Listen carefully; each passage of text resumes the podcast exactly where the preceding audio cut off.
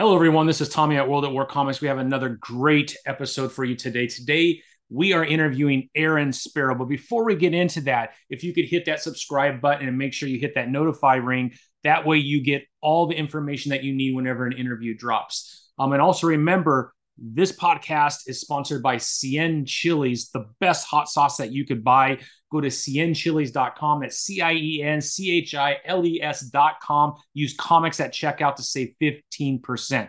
All right, without further ado, today we have Aaron Sparrow on. Aaron Sparrow has been in the industry for a very long time, working for several different publishers as an editor, editor in chief, and he is the current writer on Death Rage for Merc Publishing and Miss Meow without further ado, here is my conversation with Aaron. Well, hello, everyone. Welcome to the World at War Comics podcast today. Special guest, Mr. Aaron Sparrow. Aaron, thanks for joining us today, man. It's great to have you on. It's great to be on, although I'm going to be distracted. I'm going to be like looking behind you to like yeah. see all the figures on your shelf and going, do I, what is that? Do I have that one? exactly. Yeah, I have a, a, small, probably unhealthy obsession with McFarlane toys. Um, I also collect a Marvel Select from Diamond and or actually they're over here now and then some Marvel Legend. But the Marvel Legends fall constantly. Every morning I come into my office and I got to pick up three or four. But I love how diverse characters they have. I, I get some really cool characters in Marvel Legends, whereas the Marvel Select maybe they don't have the licensing for everything. But uh, anyways, they're yeah. doing Select is nice because uh, we are now they're a little too big for me, and sometimes they're um, sometimes the sculpting on like the faces I don't like, or you know, there's certain yeah. things about diamonds, uh, diamonds output. Sometimes they really nail it, and sometimes I feel like they're a little bit lacking. Um, yeah. I, I, hate their packaging. You know, yeah. the, the, select packaging is just this big beast that's been around since the early 2000s, and I really huge. feel like they need to, yeah, they need, they just need to shift away from that and do something more compact. Um, but uh, they're doing some great ones. Like they just announced the Crimson Dynamo, and yeah. I'm fine if he's I'm fine if he's a little bit bigger, you know, yeah. with, with, my Marvel Legends. So yeah. you know, when when they do big guys like you know they do an Abomination, they do a Juggernaut, they do uh, you know Titanium Man. I, I, really think Select nails it. McFarlane does some really great stuff. Um, again, scale is is too large. Like I wish I wish Todd would stick to like a six inch scale. Um, just because that's uh, in his uh, like he no, he's always got to go. Right? His, he's always got to go his own way, but his yeah. sales would be, you know, as a retailer, I can say his sales would be better if they yeah. were compatible with like the industry leader. But yeah, the, the legends are great because we're getting such deep cuts. It's like the handbook of the Marvel universe. You're like, I never thought I'd have this guy. exactly. No, that that's what I love walking into a Target or a Walmart and finding an obscure character that I forgot about. You're like, that is so awesome that there's a Marvel legend of that character. I still can't believe I got to build a controller. You know, like what? How cool is that? You know. That's awesome, man. Well, Aaron, I, I, thought, you know, I think a lot of us know who you are, man. You've been in the industry for a bit, but I thought maybe we kind of go back. I don't know this part of the story. Um, how did you get into comics? I assume you've been a comic fan since very young. Yeah. So um, when I was a kid, uh-huh. I was uh-huh. always drawn. I was always drawing comics and uh, it's really kind of kind of embarrassing. I'm glad that like you know nobody's ever seen ever seen the work, but uh, I started out drawing uh, Garfield as the Caped Avenger, but I was telling like very serious superhero stories with Garfield, and I created all these other these other characters, these enemies, and, and you know yeah. allies and things like that. Uh, so that's kind of like where I started, and then I even drew like a crossover with the X Men when I started getting really getting into comics, and I was like, what am I doing? Um, but uh, my grandmother took me to meet a uh, like a, a, Marvel and DC artist. I don't even uh-huh. remember who it was. Yeah. And I don't even remember if he was smoking, but in my mind he was smoking just because of his his like attitude. Um, yeah. but you know, I told him like I, I want to be a comic book artist. And he told me be a dentist or something. There's no money in comics.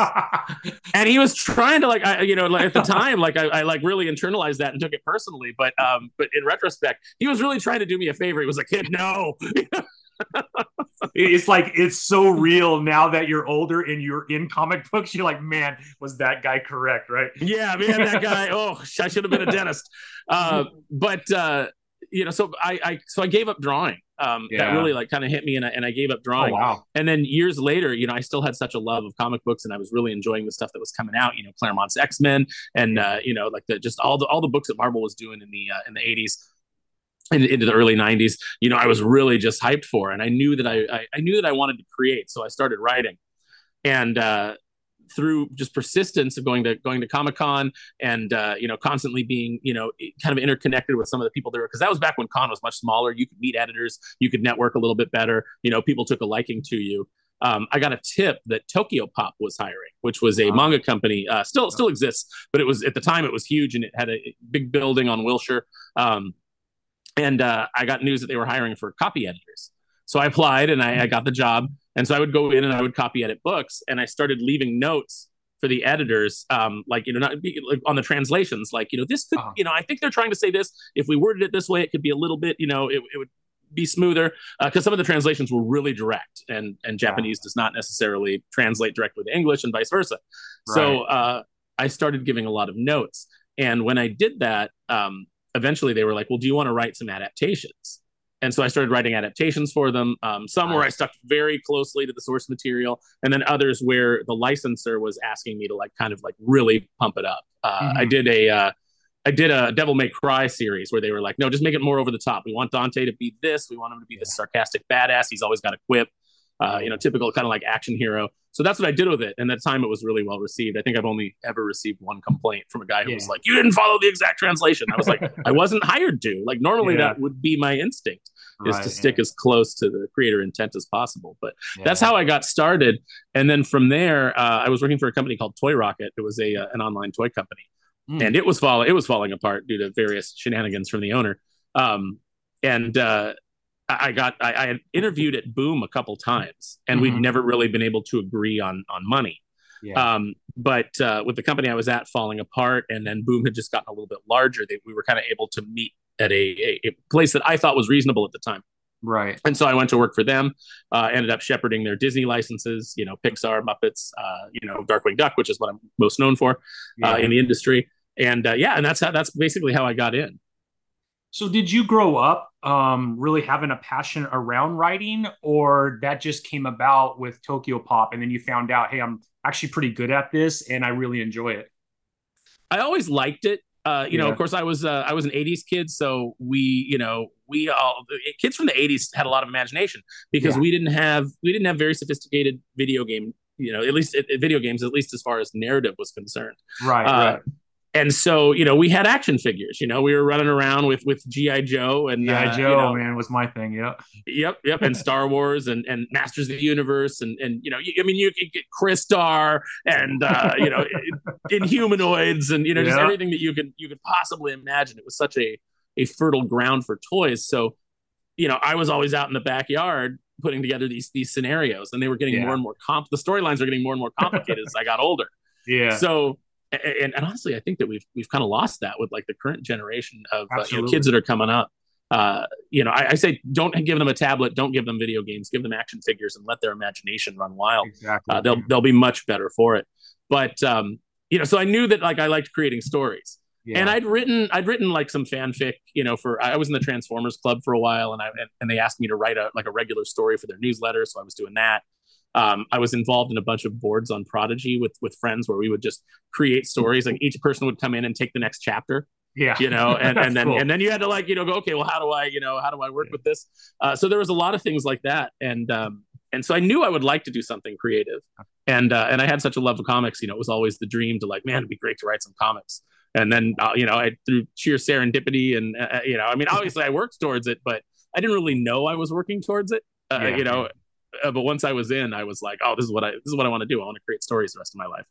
That's pretty cool. Well, I know you were a big fan of Darkwing Duck, and then you were able to fulfill that uh, fandom by being able to write Darkwing Duck. Is there another like '80s cartoon that is a comic book that you that it's like a dream of yours to be able to write one day if you were to have the chance outside I mean, there's of Darkwing a, Duck? Yeah, there's a ton. Like um, yeah. Silvani, Silvani and I had put in multiple times to do uh, Teenage Mutant Ninja Turtles based off of the art, based off, you know, based off of the Archie comics universe. We'd mm-hmm. put in multiple times for that, and then uh, eventually IDW got desperate and they did it, but they did it with somebody else, you know, yeah. which is which is a very typical story. Uh, you know, obviously, you know, we had put in for Transformers. You know, we would love to to do some Transformers stories. Although I'm super excited for what uh, Daniel Warren Johnson might do. Yeah. Uh, he's such a talented writer, and, and I love the look of, of what they're uh, they're planning. Uh, yeah. So you know, there's there's the big properties like that, and then there's the more obscure ones. Like I pitched uh, Inhumanoids versus Transformers at uh, at I, at IDW that never went anywhere. Um, yeah. And uh, I would really love to do cops yeah. fighting crime in a future time. That'd be cool. I'd love to revive that property. Uh, yeah, yeah. There's there's so many uh, so many things from from that era that I think that uh, that I could contribute to, but uh, you know, we'll see. Yeah, that's pretty awesome, man.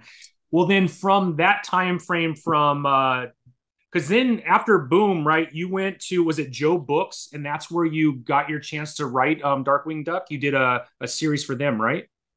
Well, I technically wrote Darkwing Duck at Boom, but I wasn't okay. given credit for it, and that was a that gotcha. was a big uh, that was a big um, big kerfuffle. Yeah, uh, I could see but, that. Yeah, uh, and then when uh, and so then I went from I went from uh, Boom to Ape Entertainment. Okay, which had the, which had the DreamWorks license, and I got to work with uh, Brent Erwin and David Hedgecock, uh, two guys who you know I just I absolutely love. Um, you know they they treated me spectacularly, and coming off of my Boom experience, it was just like night and day. Yeah, uh, you know, um, and uh, and so we had a lot of we had a lot of fun there, but the company never really had a lot of money. Um, you know, and it was tough to get re- you know it's always tough to get retailers to look at kids comics. So even though I think we were doing some superior work, you know, we were doing mm-hmm. Kung Fu Panda comics, and we were we were uh, working on a How to Train Your Dragon that never came out. Uh, I think that um, you know we did some really spectacular stuff, and uh, with some great artists that I still work with today, like Aurelio Mazzara. Um, who just did some Born of Blood for me, and uh, and I'm actually working on a project called Brotherhood of the Wolf with him and another writer. I'm, I'm overseeing editorial on that. So when we announce that and, and show off pages for that, people's minds are going to be blown. It's this great this great horror story set during uh, the Crusades. Nice. Um, but uh, you know, I so I went to Ape Entertainment, uh, did that, and then uh, and then Joe Books rose up, and they, uh, you know, it was um, Adam Fortier was involved, who uh, had been at Boom, Mm-hmm. And so he knew James and I, and uh, and they wanted to reprint Darkwing, uh, like the Boom Darkwing stuff. Uh, mm-hmm. But Disney, I had such a good relationship with Disney, and they knew what had happened before they had pulled the license from Boom. Okay. Uh, they said, "Okay, well, you can reprint this, but we you should go back to the original creators and get their scripts because their scripts were you know, they basically like their scripts were used for this for most of the story, but mm-hmm. all their mm-hmm. dialogue was thrown out, and uh, we'd like them to kind of like restore their original vision of it." Gotcha. And so we we got to do that, and we um and we ended up eliminating the the final crossover that Boom did because they they put it out without approval. Okay. Um, and so Disney had kind of like decanonized it. Uh, but they they asked, they said like, is this salvageable? Can you do something with it? Because it was based on on germs of ideas that we had, and then mm-hmm. just twisted into twisted into something else. And James and I looked at it and we were like, we we can't really redo it without a full like redraw. Yeah. And uh, and for the reprint, I mean, it wasn't in the budget, so it was like, okay, well, can you write a new ending? And, and we were like, yeah. So we we took um, three or four pages and we wrote like a new ending to wrap it up, and then yeah. launch into our our new series, uh, which then uh, you know I got full credit for. But yeah. it was really nice. It was vindicating because when the omnibus came out, collecting all those boom stories, you know, with the dialogue restored and and uh, you know, and, and, James and I fixing some things. Uh, you know, James got to go in and redraw some characters that he didn't have model sheets for at the time. So he, you know, he got to he got to do like um, Morgana and and Magica and really kind of like do do like a, a better version of them uh, in his mind. And I got to like fix all the things from the story that had gotten you know gotten butchered. Yeah. And when it came out, fans were like, "Oh, th- this is much better." Yeah. I mean, I like I like the last one, but this is this is much better. Yeah. So yeah. it was uh, it was a vindication. It was a vindication yeah. um, of all the all the lies that had been put out there by uh, by Boom, and uh, it was really uh, you know it was really nice to uh, to see people react to you know our original intention. Yeah. And then of course we got to we got to springboard into our new series, which uh, was um, was very well received. Uh, you know, thankfully, um, you know we always try to go in mm-hmm. with what is it that the fans love about this property yeah, because we don't we don't want to go in. It's kind of the way that Peter Jackson approached Lord of the Rings. What mm. was the original intention of this? Yeah. How do we how do we expand it, but always stay true to you know what it is that people remember and love about it? And yeah. so I think we were really successful in that regard. Um, you know, there are a few people that complain that I didn't honor their their ships, uh, you yeah. know, but their ships weren't part of the show. So. Yeah, yeah. yeah, I, I could see that being a little bit of a problem today with a lot of the movies that are being released right now is they they don't take that uh, that same approach to IPs, right? They they take a an IP and then they just create their own story out of it that has nothing to do with the original. And I think you're seeing a lot of fans kind of reject it, and, and we're seeing that with whether it's Snow White that's uh, was supposed to come out, that's not coming out. That's not Snow White. It's something completely different. Mm-hmm. Um, right? I mean, don't you agree? Don't you think that's kind of some of the issues that are happening in Hollywood right now with some of the um, movies that they're creating based off of old comic books or fantasies where they're not really staying true to what uh, the original authors had intended with those stories? Yeah, absolutely. I mean, there's a reason. You know, it's it's such a weird disconnect for me. Yeah, because Hollywood it looks at these properties and it goes, oh, you know we, we don't want we don't want to take a lot of risks you know how can we how can we you know mitigate the risks of releasing you know so we're not going to do anything new but you know we have this property that we could that you know already has an established fan base so yeah. let's do that because you know it's it's mm-hmm. it's safer but yeah. then they bring in a creator who completely violates everything that that property was about yeah. uh, and and then they put out a product that's not recognizable to the fan base they're trying to reach and and and then when new audiences don't get invested in it and it fails, then they blame the original fans and call them, you know, all kinds of names because it can't be your fault. It can't yeah. be that you dropped the ball. Yeah. Uh, so I I think it's really, um, you know, the the way that I always tend to think of these things is. Mm-hmm. Let's say you're a writer and you're in comics and you're like, "Hey, I've been pitching my my story about kung fu, you know, cats. Uh-huh. You know, that's what I want to do. I want to do the story about kung fu cats, and I've been pitching it, and nobody's biting. But then the company says, "Well, listen, we don't want to do the kung fu cats thing but we we read your script and we think that your writing ability is really strong so we want we want you to take a crack at like what the fantastic four yeah what you have to do as a writer is you have to ask yourself well what kind of fantastic four stories can i tell yeah. You can't go, okay, well, how can I tell my Kung Fu Cat story yeah. within the confines of the With Reed Richards and Storm and Yeah, how can I bend the Fantastic Four around my idea? Because what you end up doing is then you end up with like a lot of these soulless Hollywood projects where it's the skin yeah. of the thing you love yeah. stuffed with a bunch of of bullshit.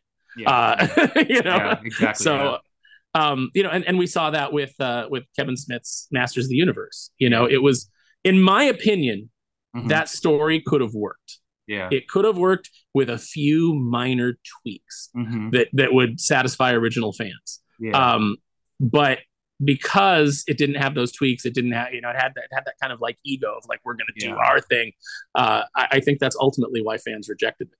Yeah, yeah. No, I, I, I fully agree with you, Aaron, and, and, it's one of the frustrations as a fan of some of these properties when you see them get taken on by someone who really is not a fan of the property that they are now in charge of bringing to life, whether in live action or another form. Um, even a lot of times you hear in interviews, they're like, "Yeah, I've never read that before, and uh, I have no intention to because that's not the story we want to tell." We're like, "Well, then that's not that's not Fantastic Four, right? mm-hmm. It is something completely different then, which is okay. Just create a movie about what you want to create, and just don't call it Fantastic Four. Call it something different because it is different, right?" Mm-hmm. And I'm not against. I mean, I'm not against different interpretations of things. Yeah, when yeah. when they announced uh, Fant4stic, uh, you know, where um, and they had the casting controversy because uh, you know Michael B. Jordan was going to be playing the Human Torch. Yeah. Um, you know, and people were like upset about that. And uh, and I said that like you know this is kind of what bothers me about Hollywood is it's like you know what I would be more accepting yeah. if you just made every Fantastic Four character black and you yeah, did a yeah. black Fantastic Four movie. Mm-hmm. But yeah. of course, at the time, Hollywood didn't want to do that because you know their research so showed that you know black movies didn't have the broad based appeal. You know, and until you know you got something like Black Panther that blew that narrative out of the water. Yeah. Um, I just watched I just watched Nope last night. I thought it was I thought it was absolutely fantastic. Yeah. Um, but uh, you know, it, I would have had more respect for that because you know you think about it. I was like, well, I would have like you could cast like Ving Rhames as the Thing, mm-hmm. and uh, Chiwetel Ejiofor as Mister Fantastic. and uh, I don't know, Kerry Washington as Invisible Woman, Michael B. Jordan as the Human Torch, and then Idris Elba as Doctor Doom and it would have just been an alternate universe kind of yeah. Fantastic Four movie, and yeah. that would have been way more appealing to me than just swapping out one character. Yeah, so it, it's it's interesting. Um, you know, I have a lot of like a lot of opinions in that area. Like you know, when when people say like you know, oh well, you know, it's time for a, a black James Bond, and uh, and then you go, okay, well, you have to eliminate a lot of his personal history uh, if you do that. Like you know, because Bond is landed gentry, you know, so obviously his family is very important. It goes back, you know, in in you know the history of England. So you have to kind of eliminate that. You also yeah. have to accept the fact that if you send him on a mission to say Russia, he's going to stand out. Like you know, yeah. so there's a lot of adjustments you have to make. But if they made, you know, if they like said, "Hey, Idris Elba is James Bond," um, I think I'd kind of be fine with. Like I don't have a I don't have a problem with that because we've already had so many variations of James Bond. There's yeah. like every flavor. But yeah, yeah. But I always feel like do the version that we all know and love first before you start playing with the formula. Yeah, yeah, no, great point, great point. Well, I would love to talk a little bit about Death Rage because that is by far the my favorite comic right now, mm-hmm. and uh, I know you've been a big part of the writing of it. So I've been digging in, right, and I got uh, the issues that are available today. Can you kind of talk about how you got connected with Merc? Um, and what it was Death Rage the first um, Merc um, title that you wrote on, or was it Miss Meow? I think it was. I think I did Miss Meow first because okay. it was further yeah. along. Yeah, um, yeah, But I was doing, I was going back and forth. So I was doing a Miss Meow issue, then I was doing a Death Rage issue, then a Miss Meow yeah. issue, then a Death Rage issue. Uh, so what the what happened was, um, you know, I was on uh, Comics Aficionados uh, with uh, with Wes, you know, um, yeah. on Thinking Crit, the Thinking Critical channel. Um, mm-hmm. You know, I do a lot do a lot of stuff with him, and through him, uh, he was also talking to uh, to Drew, who was uh, you know Drew from Comics Elite. Yep. And uh, and so Drew would see Joe Corallo and I on there, and as Merc was gearing up from going from Kickstarters to putting books in stores, mm-hmm. you know, they they had kind of made the decision of like, well, you know, we kind of like we're shooting from the hip, and maybe we need this to be a little bit more cohesive, you know. Yeah. So we need some we need some editors. So they uh, they interviewed Joe and I, and uh, and thankfully hired both of us. Uh, oh, you know, it was funny because when they were they said when they were interviewing me, they said, well, we also interviewed another editor, uh, Joe Corallo. So we're thinking of you know like one of you two guys. And uh, I didn't know Joe well at the time, but I knew enough of his reputation. I'd read enough of his, you know, uh, I'd seen enough of him on Thinking Critical that. I was like, oh, I don't want to I don't want to cost Joe a job. Right, and so um, so it kind of became uh, you know a, a you know well I'll take these two titles and, and Joe can take this title. Yeah. And and that's the way it worked out, thankfully. Um, and, and working with Joe has been great. He's just such a sharp, uh, sharp guy and, and clever and, and a great editor. But anyway, Drew had recommended us. Yeah. And so when I came on, I read through all the material and I was like, okay, there's definitely something here. Yeah. Um, you know, Murphy was a first time writer. She kind of got like pushed into it um, because it was like, let's make some comic books. Yeah. And uh, and so she was uh, she was kind of thrown into the deep end. Yeah. and so uh, and so I came in and I was like, okay, I, I, can, you know, like I see where your natural talents are. You obviously understand things like, uh, you know, usually as an editor, you have to teach a new writer things like, you know, how to end a page, page turns, what your, you know, your dramatic moments are. She already had all that. Yeah. So, uh, so I was able to come in and just go, okay, well, I'm just what I'm going to do is I'm going to rewrite the dialogue because I think that uh, you know that is probably the thing that most people appreciate about what I do is they they I seem to get you know a lot of compliments on on dialogue that I write uh, that sure. it feels natural that it's you know but it's also you know entertaining and and yeah yeah and so uh, I was like, I'm going to redo a lot of the dialogue. I'm going to pump up some of the things that like are hinted at.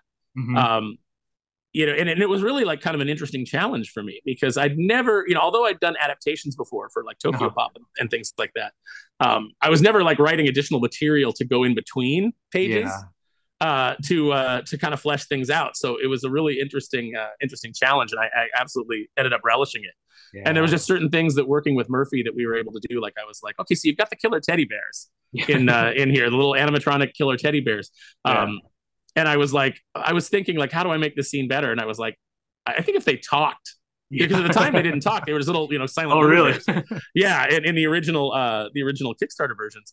And I said oh. to Murphy, like, can we make them talk? Can we give them like individual little like personalities and and uh, just to make it more make it more fun she was like yeah absolutely that'd be great and so uh so we did that and uh yeah. and so i ended up having a lot of fun i i really like gave death rage more of a tragic backstory hinted at more you know there's there's a lot of things there that we mm-hmm. haven't gotten a chance to reveal you know yeah. there's a moment where um, james silvani came in and drew a little dream sequence for us mm-hmm. so it was nice yep. i got to i got to work with uh, with him again on something other than darkwing um and uh and so the, you know the dream sequence is done very cutesy because it's like Death Rage's happy place, but it goes yeah. dark very quickly. Very and you quickly. see like you see yeah you see like the army men melting in his hands and accusing yeah. him of getting them killed, and so there's all this backstory that we've hinted at, uh, mm-hmm. and then just getting to um, to kind of like adapt Pixel. Uh, into the creature that she became, yeah. and uh, and just you know all of the the different elements that we got to pull in. It was it was an absolute blast, and it's so different yes. from anything that I've ever written. Uh-huh. Um, it's it's darker. It's still funny, I think, in places, but there's it's very there's funny real, in places. Yeah, yeah. There's some real weight and pathos that we tried to give it. Yeah. Um, especially like uh, so early on, I put in the flashback scene where mm-hmm. he's talking about coming back from Vietnam and getting spit on and called a baby killer. Yeah, and that's in like the first issue, mm-hmm. and then in the later issue where Pixel is pushing him to kill uh, mm-hmm. Kerosene, uh, you know, yeah. um, the uh, the moment where it, it, like comes full circle and he says you know well you know i've never killed any you know i've never killed any babies and i'm not about to start today. And it's like it's a really like kind of dramatic moment where he goes from being kind of the broken down mercenary to you know achieving a level of heroism and yeah. uh, it was really satisfying to write. So uh, yeah just uh, absolutely a blast yeah, yeah. I mean, it's such a fun character and such a fun comic book. And then as far as Miss Meow goes, do you have a preference? Because that character is pretty awesome too, and that universe is incredible. Um, do you have a preference between the two, like a favorite, or they're just different babies? They're different babies. I mean, I identify like I think that Death Rage has more for me to like grab onto. Uh, uh-huh. Miss Meow, Miss Meow was a little less well defined. Okay. Uh, when I came when I came onto it, then then Death mm-hmm. Rage, like I, I, looked at Death Rage and I was like, I know exactly who this character is. I know exactly what to do with him. And with Miss Meow, it was a little bit more of a feeling out process. Okay. I had to look at the things that uh, you know, because Murphy threw a lot of different sci-fi elements into those those 1st mm-hmm. four issues. So yeah. when I went through and I did my re-edit and my rewrite, um, I was like, okay, how do I connect all these things? What do I uh, what do I do? So it was a lot of conversations with her about like what her intentions for the material had been, mm-hmm. and then mm-hmm. me contributing new ideas or new wrinkles to it. Um, yeah. Working with Murphy was was a really great uh, collaborative process. I've never, um, you know, I've obviously I've worked with James Silvani. We have a great collaborative process, but mm-hmm. I was always the writer, he was always the artist. So, right. you know, I was doing the bulk of the writing and he was obviously doing all of the art. Yeah. I never yeah, did a yeah. piece of the art, but he had a lot of story ideas and things like that, that and jokes that would work their way in. Um, so I've been collab, you know, collaborative before, but I'd never worked with uh, with somebody else's ideas and and crafting them into you know into something. So that was uh, that was a lot of fun. Um, and I, I really took to the character of Leonidas in yeah. uh, in the Miss Meow series, and yeah. even in uh, you know he even appears in Death Rage because it is of course a, a shared universe. Um, the one character that I, I don't know that I had completely figured out in the series was Catfight. Yeah, uh, yeah. Although um, I will say that at, at, like after the fact, we got her to a place where in the new Catfight series, I think that she's very well defined. Like we're, yeah. we're, we're going back and we're um, we're telling her some of her backstory and uh, and really fleshing her out more um, as uh, as her own individual character as opposed to just the antagonist to Miss Meow. Right. So yeah. um, so yeah, they're they're very different. Um, I really, you know, if if this was going to go on forever, uh, I'd love to eventually do like a Spartans team book. I'd love to show Leonidas leading a team of leading a team of Spartans and doing like an Avengers style, but yeah. in this world and in the very ways that they are different from you know like the Avengers. Or this is different from the Marvel universe. Yeah. Uh, and obviously, I'd love to do more Death Rage. Uh, Miss Meow is getting another series. Um, mm-hmm. At the time, I thought I was going to be writing a Death Rage series, so I was like, I can't write you know everything. So um, I reached out. We hired uh, Pat Shand who's okay. absolutely fantastic. And uh, you know, I just gave him like a springboard of kind of what we wanted to do, and he's yeah. taken it and he's run with it. So uh, we're we're two issues into production on nice. that right now. So uh, yeah, there's there's a lot of there's a lot of cool stuff. So yeah, if it was to go on forever, I'd really like to build out this universe. But um, you know, it's comics, so who knows? well, I mean, you have so much experience in, in the writing side of it, Aaron how important is that relationship between the writer and the artist right? Because it is kind of a dance and within comic books right you're kind of limited to how much how many words you could use to tell a story. So the art really has to do some of the storytelling as well which means you got to have a pretty good relationship with your artist. Can you kind of talk about how you create that relationship and how important it is within the comic book writing process? Yeah yeah actually um i was really spoiled because uh you know my first major book was darkwing yeah. um and i was working with james silvani and we just we just clicked instantly mm-hmm. um now i'd written some things before that that had been published um i'd done uh you know, a uh, an original World of Warcraft story that Tokyopop published in one of their anthologies. Um, that was a real real learning experience because I didn't have direct access to the artist. Okay. I was turning in my work to an editor, and mm-hmm. uh, and then he was having the artist uh, the artist draw it. And um, so there's things that I would have asked for that like didn't make it into the final product. There's big dramatic moments that I don't think land because the art the artist you know, there was obviously a language barrier as well. So um, the artist didn't quite nail like what I was going for. Mm-hmm. Um, so that was that was a real learning experience. So then when I worked with James, you know, we just clicked so well that yeah. I can write a very bare bones script. I don't have to put a lot of description into panels, and he will just run with it. Mm. But going back to working with somebody new, working with yeah. uh, Emili- Emiliano Urdinola on uh, on Death Rage, um, you know, I didn't know what his capabilities were. Like, obviously, I could see things that he had drawn, but I didn't right. know what he was going to be able to do. So I started giving him like just really like detailed notes, and yeah. it seemed like he liked that. You know, um, sometimes artists like that because they're like, "Hey, I don't want to have to guess as to yeah. what you want and then have to redraw it."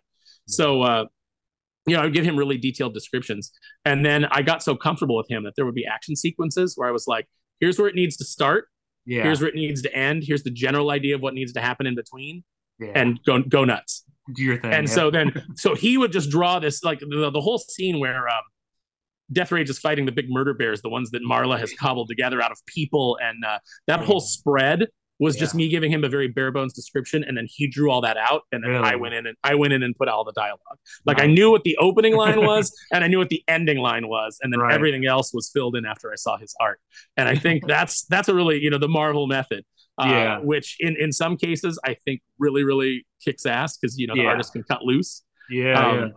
So yeah, it's a little bit different with everybody else. And then uh, you know, on Born of Blood, you know, when we brought in, I was less involved with that one. Um, yeah, I was kind of overseeing it. You know, uh, Joe would do the edits, but I would like add notes um, just to keep it consistent with what we were doing in Miss Meow. Mm-hmm. And because uh, I knew what the big reveal at the end of Miss Meow Eight was going to be, so yeah. I was like, okay, so Born of Blood has to you know fall in line with that.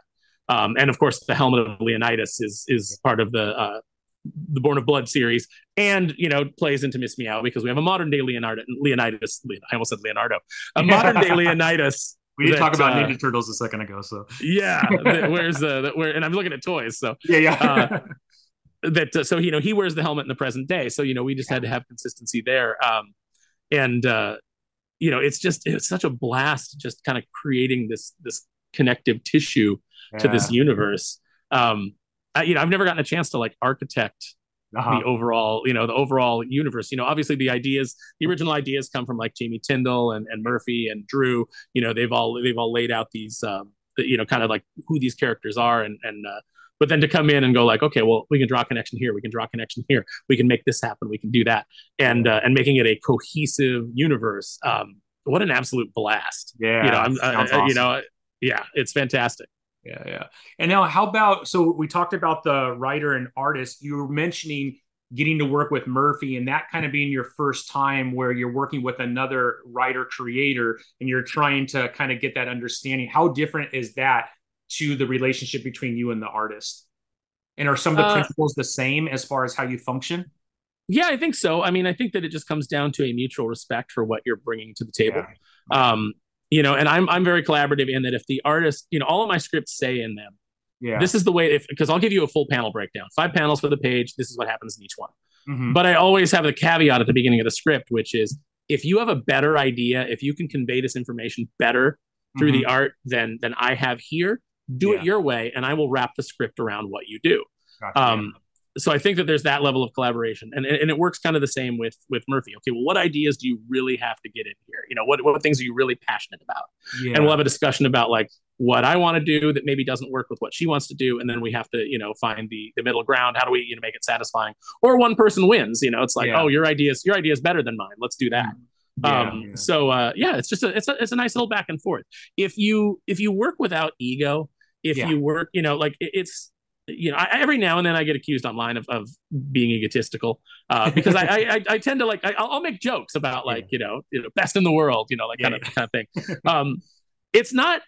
I don't actually you know I don't actually think that. I know yeah. what I'm good at. Like I have a I, I think I have a I think I have a good assessment of what my talents are, and I have a very uh, good assessment of what my flaws are. Yeah. So, uh, so you know, it's like um, I, I think that when you go into that, you go into a relationship uh, that's collaborative without ego. And you're like okay well how do we work best together? What's best for the character? Ultimately what serves the story the best? You yeah. know you're not thinking about well this is about me. I need to have my name on it. I need yeah. to talk about how i created this. I did this. I did this. This was my part. Yeah. I, I don't i don't have any interest in that. And i don't i don't have any interest in people who you know who do that. Um, so fortunately working with murphy working with drew uh, you know who's doing born of blood um, he's got a he's got a great creator own book that he's working on right now that he was talking about called uh, Unholy Nightmare that he's mm-hmm. doing with uh, with my old collaborator Aurelio Mazzara. Yeah. So uh, you know, and, and current collaborator because we're doing Brotherhood of the Wolf as well. Nice. Um, throwing a lot of work Aurelio's way because he's so good. yeah, um, yeah.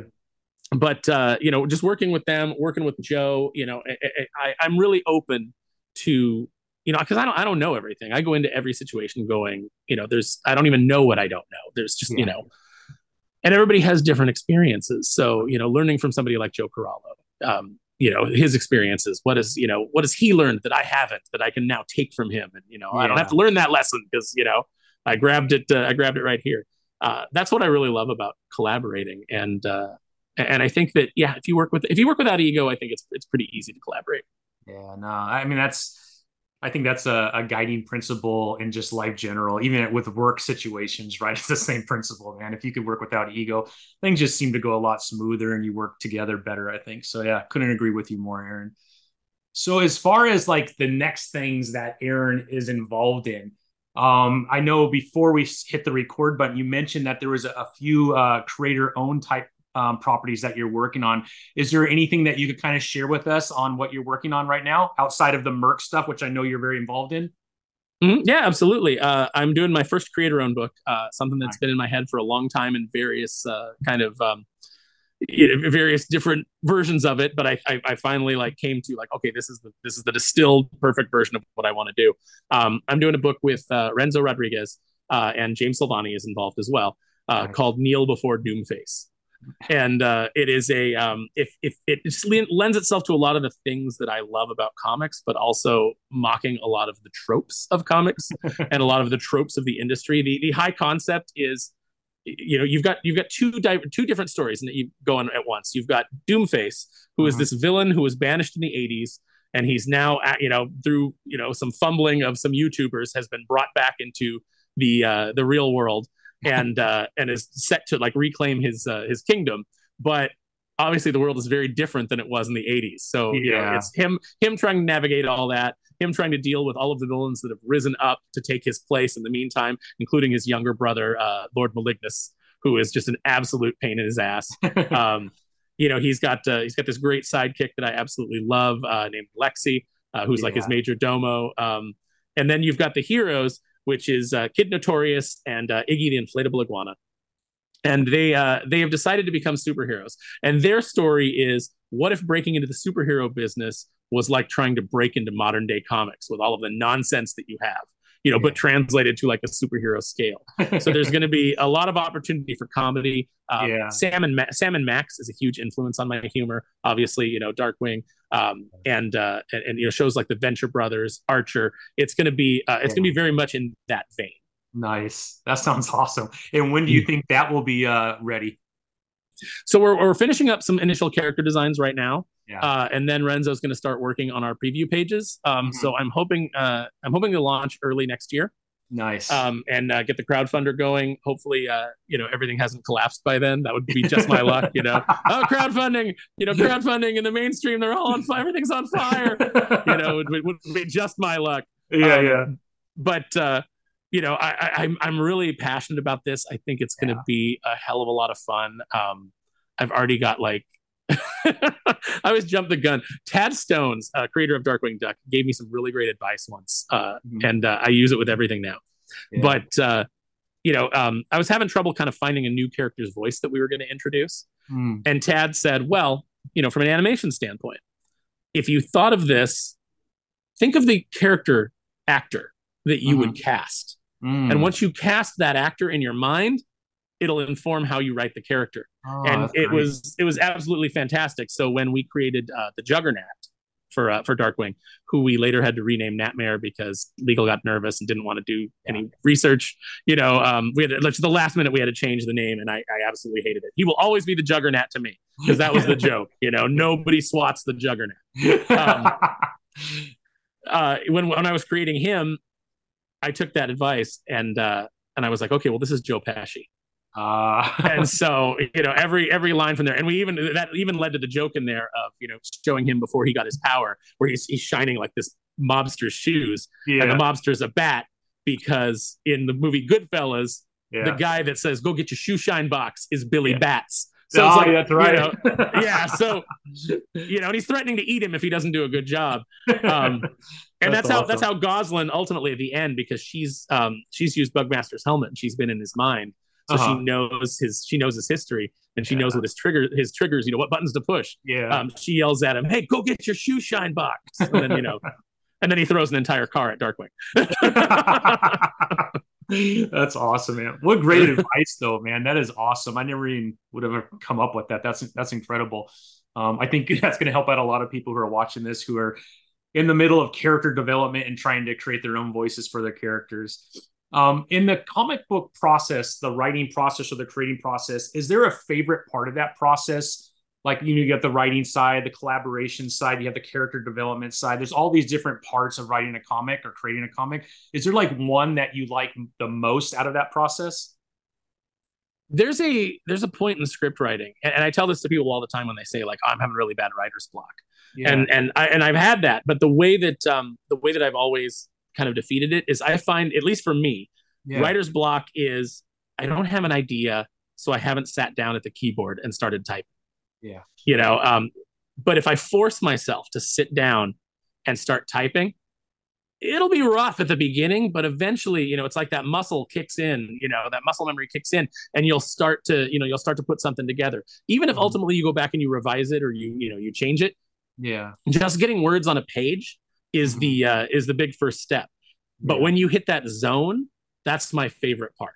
Yeah. Like there, you know, there there's certain points in Death Rage, especially in the in the fifth and sixth issues, where I, I took over kind of um, writing completely. Um, yeah. Where I like all of a sudden I would just hit a point and I would be like, I know exactly what the next the next thing is. That's um, awesome. Because I do, I don't always. I have an idea of where I need to go and you know where I start and where I need to go, and then the middle there's more. It, it's more nebulous. Yeah, because. I can I can change on a dime. I go, oh, this would be cool to bring this in. So that might alter, you know, things in the things in the middle. Um, so when you hit that flow of like, yep, uh, okay, I know yeah. exactly how to connect point A and point B. That's my favorite part. That's awesome, man. Uh, yeah, that I could see that. I could see that.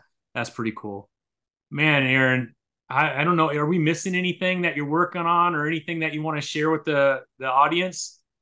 Um, I mean, I'll, I'll, just talk. A, yeah, I'll talk a little bit about um, you know, uh, obviously, you know, I'm working with a lot of people. Um, yeah. I'm working on a lot of different things. Uh, you know, I'm really excited for uh, the Catfight series to launch. Yeah. Um, I think that uh, especially the second issue is some of the darkest uh, stuff really? that I've ever written. I like I really had to tap down or like you know, just dig down dig down into like childhood trauma and, yeah. and things that, that things that I experienced to kind of like come up with uh, you know elements of, of Catfight's backstory. Oh, wow. um, I had actually written uh, a piece for uh, an uh, an actress friend of mine um, for part of her reel.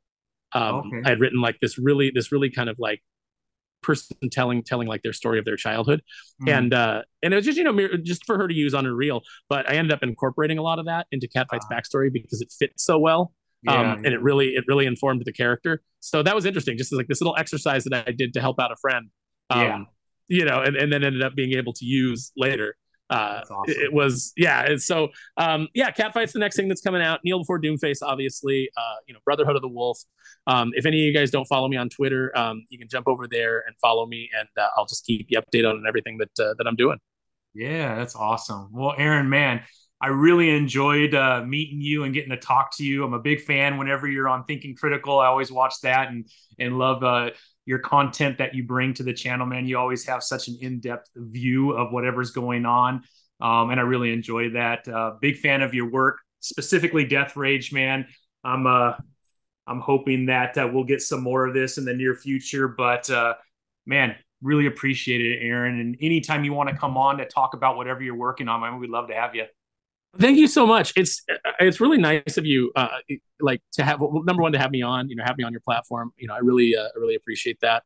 Uh, the fact that you know you read all the Death Rage issues. Um, thank you so much. Uh, yeah. I absolutely had a blast working on that book. I think it's I think it's you know I, I think it's really fun. Um, yeah. Obviously, you know you did as well, which is really gratifying to me.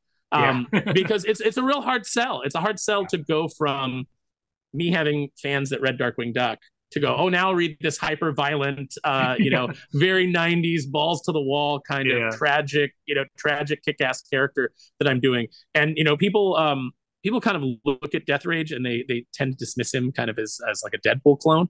But, um, I, I, think that we, we really did some things too. And, you know, he's, he's humorous. So, you know, yeah. I can understand that comparison to an extent. He's got, he's got a mouth on him. For um, sure. For sure. But I think we, I think we were, um, what we really did some things that established his world and his viewpoint and his character um, separate from from any of those comparisons. So, uh, you know, I hope that people, uh, you know, who are just now hearing about it will uh, will check it out because uh, really proud of it. Yeah, yeah, and you should be. It's it's awesome, man. Well, Mr. Aaron, thank you so much. I know you uh you're going to be on quite a few podcasts today. It sounds like. Um, have a great weekend, man. And like I said, anytime you want to come back on, especially as your Kickstarter um, starts to take place, man, we would love to help push that out there. I, I really appreciate it, Thomas. Thanks so much for yeah. for having me on. I'm glad we were able to finally like make make it happen. yeah, I know, man. Like life's busy. To be honest, this is a hobby, right? So I get it, man. There's no pressure. I just I enjoy meeting other creators and and kind of getting into that mind. It helps me a lot. I learn a lot um, from folks like you that have a lot of experience, and it's just fun. I love yeah. And anytime, and, uh, anytime you're ready to uh, to start your own, uh, you know, your own comic or tell your own story, yeah. let me know. I know an editor who will take a look at it for you. All right, sounds good. I appreciate. it. I'll I'll take you up on that. All right, man. Thanks everybody, and, and thank uh, you again, Thomas, for having me.